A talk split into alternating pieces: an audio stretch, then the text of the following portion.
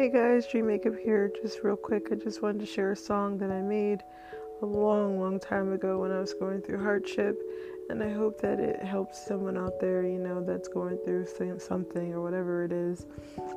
You know, know that you can get through, know that there's people that have it worse. Oh my God, I was just watching this uh, one thing on Facebook. It's this guy. Um, it's about, you know, he interviews people with special needs and mental disabilities, and I can't really get his name right now, but if you want to know, you can message me, message me and I'll give you the right name for it. I think his name is like Davis or something, but like he interviews people with like so many like serious issues, and when you see that people have gone through the worst and they still are optimistic about, you know, their life, it makes me feel stupid for even complaining about the little things that I have in mind. But nonetheless, I hope you guys enjoy the song, liv dot benevolence, coming at you with waves crashing down on me. Enjoy. It's for you.